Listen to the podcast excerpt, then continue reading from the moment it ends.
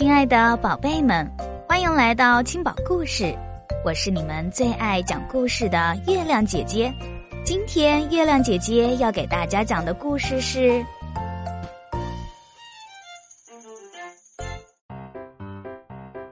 你别想让河马走开。一个大热天，太阳照下来，照着弯弯曲曲的小河，照着摇摇晃晃的小桥。照着一只在睡觉的河马，这河马很大，这河马很重，挡住了通道，真是糟透了。一只棕色的狮子说：“我最喜欢的阴凉地方在桥那边，这河马躺在桥当中，我过不去，它非走开不可。听我说吧。”一只蓝鹦鹉在树上看着，嘎嘎的对他说：“河马不想走开，你别想让它走开。”没得说，狮子说：“他得给我走开。你别忘了，我才是森林之王，我就是要命令他从桥上走开。”他大步走到睡觉的河马身边，哇哦！我命令你走开，可是河马没有走开，连动都没动。你不知道我是谁吗？狮子抖动着它吓人的鬃毛，再次哇哇大叫：“快走开！”可是睡觉的河马只管睡它的觉，打它的呼噜。瞧，鹦鹉嘎嘎地说。我不跟你说了吗？怎么回事啊？长尾巴猴子从树上爬下来，桥那边有多汁的成熟果子，可河马躺在这里，我过不去，它得走开。可它不走，我试过命令它走，它就是不走。那我们得把它推走。猴子说：“来吧，等一等。”那鹦鹉又嘎嘎的叫起来：“河马不想走开，你们别想让它走开。”胡说！猴子说：“你瞧着吧。”猴子和狮子来到睡觉的河马身边，一、二、三，推！可是河马没动，一动也不动。再用点力推！狮子哇哇的说。你倒说得好，猴子上气不接下气地说：“我这头重，用足力气了。”可是河马只管睡它的觉，照旧打它的呼噜。瞧，鹦鹉嘎嘎地说：“我说的没错吧？”真不像话！一只浑身刚毛的疣猪走过来，看到河马躺在桥上，说道。我打滚的最好的烂泥在桥那边，这河马躺在这里，我过不去。呃呃，他非走开不可。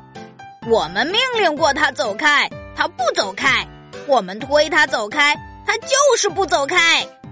那么我们得想个别的办法。油猪说：“我们必须把他从桥上弹走。”得啦。鹦鹉飞下来，又嘎嘎地说：“河马不想。”可是狮子捏住了鹦鹉的嘴，让它闭上，叫道：“你也可以来帮个忙啊！”他们来到桥上，各就各位，预备跳！他们一起跳起来，接着他们落了下来，落到下面的桥上。与此同时，河马弹了上去，好啊！可接着河马也落了下来。河马一落到桥上，所有的动物就弹上去，弹上去，弹上去了。接着它们落下来，落下来，落下来，落到了下面的河里。鹦鹉挣扎着从水里出来，嘎嘎地说：“你用不着说了。狮子喝住他。请问，一只小老鼠急急忙忙走来，吱吱的问道：“出什么事儿啦？”我们要过桥，那河马就是不肯走开。我们命令过它走开，我们想要推它走开，我们甚至想要把它弹开，可它就是不肯离开。哦，让我来试试看。小老鼠吱吱地说，然后它向睡觉的河马跑去。老鼠扭动它的鼻子，抖动它的胡子。